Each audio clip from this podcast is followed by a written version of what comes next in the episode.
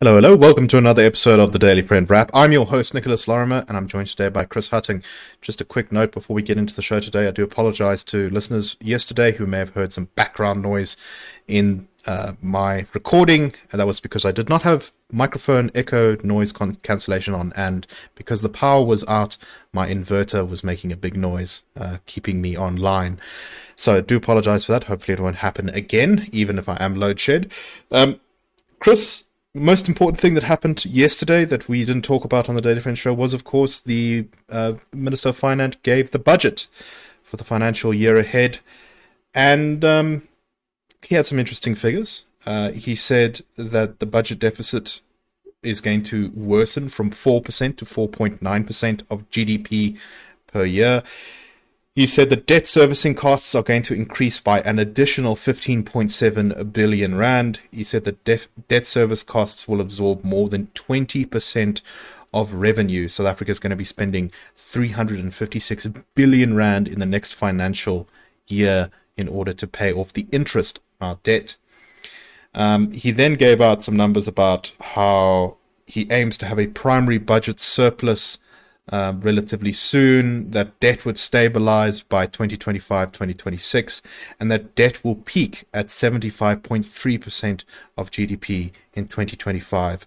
He also said that he projected growth to be 1.6% over the next couple of years, which is not a very good number. But my first question to you, Chris, is are these numbers credible? Traditionally, in the past, the finance the ministry has tended to be, shall we say, a bit optimistic in its figures when projecting um, things like growth and debt and spending and all that sort of stuff. And I feel like that problem has only gotten worse in the last couple of years. Um, do you agree? Yeah, I'm in agreement. I mean, the biggest thing that stands out is in the 2023 budget, the minister indicated they would achieve a primary budget surplus in the following fiscal year, and now he's promising it again for the next fiscal year. Um, this would be the first time since 2008, 2009, should we achieve it. But it's those sorts of things that just chip away at are you really committed? Or not just is Treasury committed or the Reserve Bank, because I do think there is strong elements of fiscal prudence and responsibility there. But is the rest of government committed? Um, given that it's an election year, the temptation to really spend big to hike public sector wages again, for example, to help struggling SOEs those elements are strongly on the table, and you wonder whether the line can be held or not based on the previous track record. That is not the case. Um, over the last three years, six state owned entities have received uh, just around 281 billion Rand in terms of bailouts. That's just for SOEs, where we were told no, they would be turned around, we would have prudence, uh, they wouldn't be offered lifelines, but then they are ultimately. Transnet gets 47 billion Rand of a, a a sort of credit line, as it were, it's not a direct cash injection, but it's still a form of assistance. It still helps Transnet for the short term, but does it actually mean they're going to get their house in order to ensure this thing doesn't happen again? So there are notes of optimism, but I think the underlying the fundamentals, underlying fundamentals, haven't substantially changed enough in terms of government spending, government policy, all that sort of thing to give more weight and credibility to these sorts of projections. Um, even that 1.6% growth average over the next three years might be too optimistic given the continued electricity and logistics issues that the country is saddled with. So we also saw, I guess, kind of a stealth rise in taxes by not adjusting the the uh, tax brackets for inflation. Um, the sin taxes were hit hard uh, as as they are every year. I think because it's the easiest tax to raise, right? You know, we're going to tax alcohol and smoking more, um, but that's kind of the smoking one in particular is a bit of a, a farce, of course, because so ever since the banning of tobacco products during the COVID lockdowns, uh, the illegal cigarette market has exploded, and now, as I believe, a solid majority of the cigarettes sold in the country.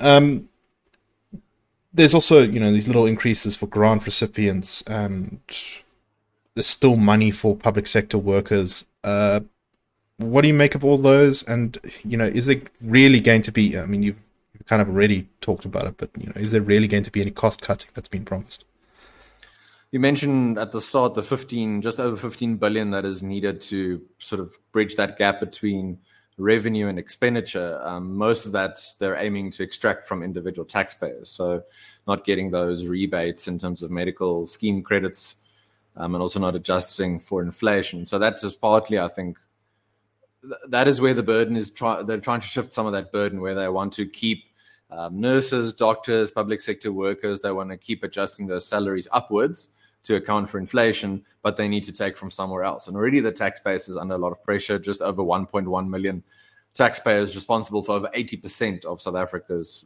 paying South Africa's tax. So under ever more pressure, given the numerous cost of living issues with which the majority of South Africans are faced, and you, it's a very tight balancing act. Um, this you know, it could very easily sway into very negative territory. There is the element of now tapping South Africa's um, unrealized gold and foreign cash reserves and the wins and the sort of increases uh, that you've attained in terms of the rand getting weaker against the dollar. You can now tap at least 150 billion thereof. That's the plan in tranches, three tranches. But now you've opened the door. So you're not necessarily going to fix your underlying issues. You're going to keep on increasing spending and debt and you're going to tap these emergency reserves to help you. But does that mean you fixed underlying issues that put you in that difficult position in the first place? So again, it undermines maybe some elements of credibility of responsible spending. You've got this get out of jail free card, but with economics and I guess government fiscal matters, there's no such thing. So we'll have to see how they stick to that line or not. All right, uh, let us move on to our next story and this is our last one for today. For today, we're just going to talk a little bit about Judge Pre- former Judge President John Hlophe, who became the first sitting judge in South African history to be impeached by Parliament. Two thirds majority of Parliament voted to impeach Hlophe. Um, I think almost every single party voted to impeach him, apart from I think the EFF and possibly one of the small ones, both the ANC and the DA, however, voting to get rid of him. Uh, this is related to how he was found to have uh, violate, violated codes of conduct by trying to influence uh, constitutional court judges in a case relating to former President Jacob Zuma. Um, Cyril Ramaphosa, the president, still has to sign off on the declaration and set a date for the formal removal. Um, but considering that the ANC backed this, I do not uh, see that as you know necessarily uh, not happening. Um, once he is removed, he will lose all benefits, including a lifetime monthly salary worth over a million rand, uh, a car allowance, and comprehensive medical care. ANC Secretary General Fikile Mbalula said the party welcomed the decision of Parliament, and the DA spokesperson on this issue, Glenys Breytenbach, said her party felt vindicated after years of the ANC government dragging its feet. Uh, was long accused by the DA of being very close to the ANC and essentially being a partisan judge in favor of them. Um, but it seems that he was very closely tied to some in the sort of Jacob Zuma faction in politics. And as such, uh, he was, um, uh, I think he ran afoul of the current leadership of the ANC and has been removed. Um, Chris, what do you make of all this? Yeah, arguably not a principled or moral position that has been taken, but purely playing the moment or looking at the optics. Um, given, as we keep mentioning um, on our analysis over the last few months, but also going forward, an election year, you need any wins that you can get to drum up any kind of support that you think will help in terms of the image of your party. Um, so noteworthy that the ANC has gone down this route. Uh, uh, definitely a win for the DA and a long-standing battle that they've tried to wage, and credit to them in that regard. Um, one you know, we talk about the sort of independence of judges and courts, and we worry in general about the rule of law. This sort of thing gives one confidence therein. Um, not not that everyone voted, you know, for the right reasons or whatever, but the outcome is a good thing. So now you wonder, can this sort of thing be built on? What lessons can be learned from it, if any? How can this sort of situation, if at all possible, be prevented in the future from manifesting again? Maybe the point is when that sort of conduct occurs early on, then the person responsible, man or woman, is held to account, regardless of party affiliation, all that sort of thing. Um, so I think that's vitally important to to take to heart. So we'll see what what else could come from it. But for the time being, I guess it's a particular optimistic point thus far for South Africa in 2024. And uh, shortly after uh, Judge uh, Hlophe was removed, or former Judge Hlophe was removed.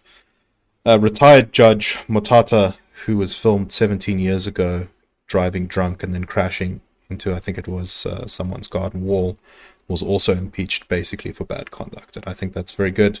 Um, obviously, that took way too long.